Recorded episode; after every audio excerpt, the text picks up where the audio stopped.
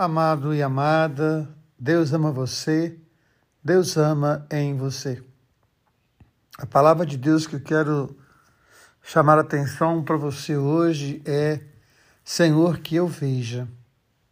Quando Jesus está saindo de Jericó, subindo para Jerusalém, ele percebe um homem cego à beira do caminho que clama por misericórdia, que clama por um milagre. É muito interessante porque Jericó a gente sabe que é a terra do pecado, Jerusalém é a terra da graça.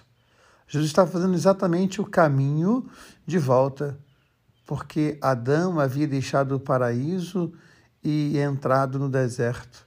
Agora Jesus faz o caminho de volta, ele leva e resgata o homem da Jericó do pecado para a Jerusalém da graça. E ele nos convida a fazer com ele esse caminho. Mas para fazer esse caminho, primeiro é preciso curar a cegueira, curar as nossas cegueiras, curar as tantas cegueiras que nós carregamos ao longo da nossa vida e da nossa história.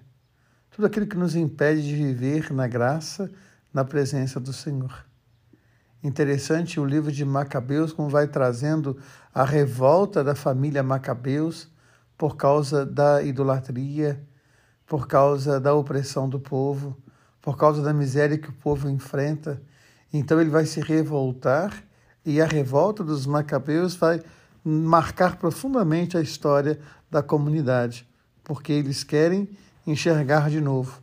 Eles não querem deixar o povo cego. E muitas vezes nós somos cegados por tantas coisas.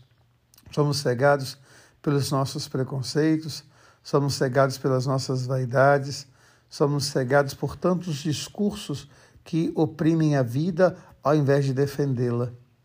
Então é muito bonito quando nós olhamos Jesus, ele fazendo o caminho de volta, resgatando o homem que está preso a Jericó, que está preso à cegueira, para levá-lo a Jerusalém, à casa de Deus, à tenda da paz.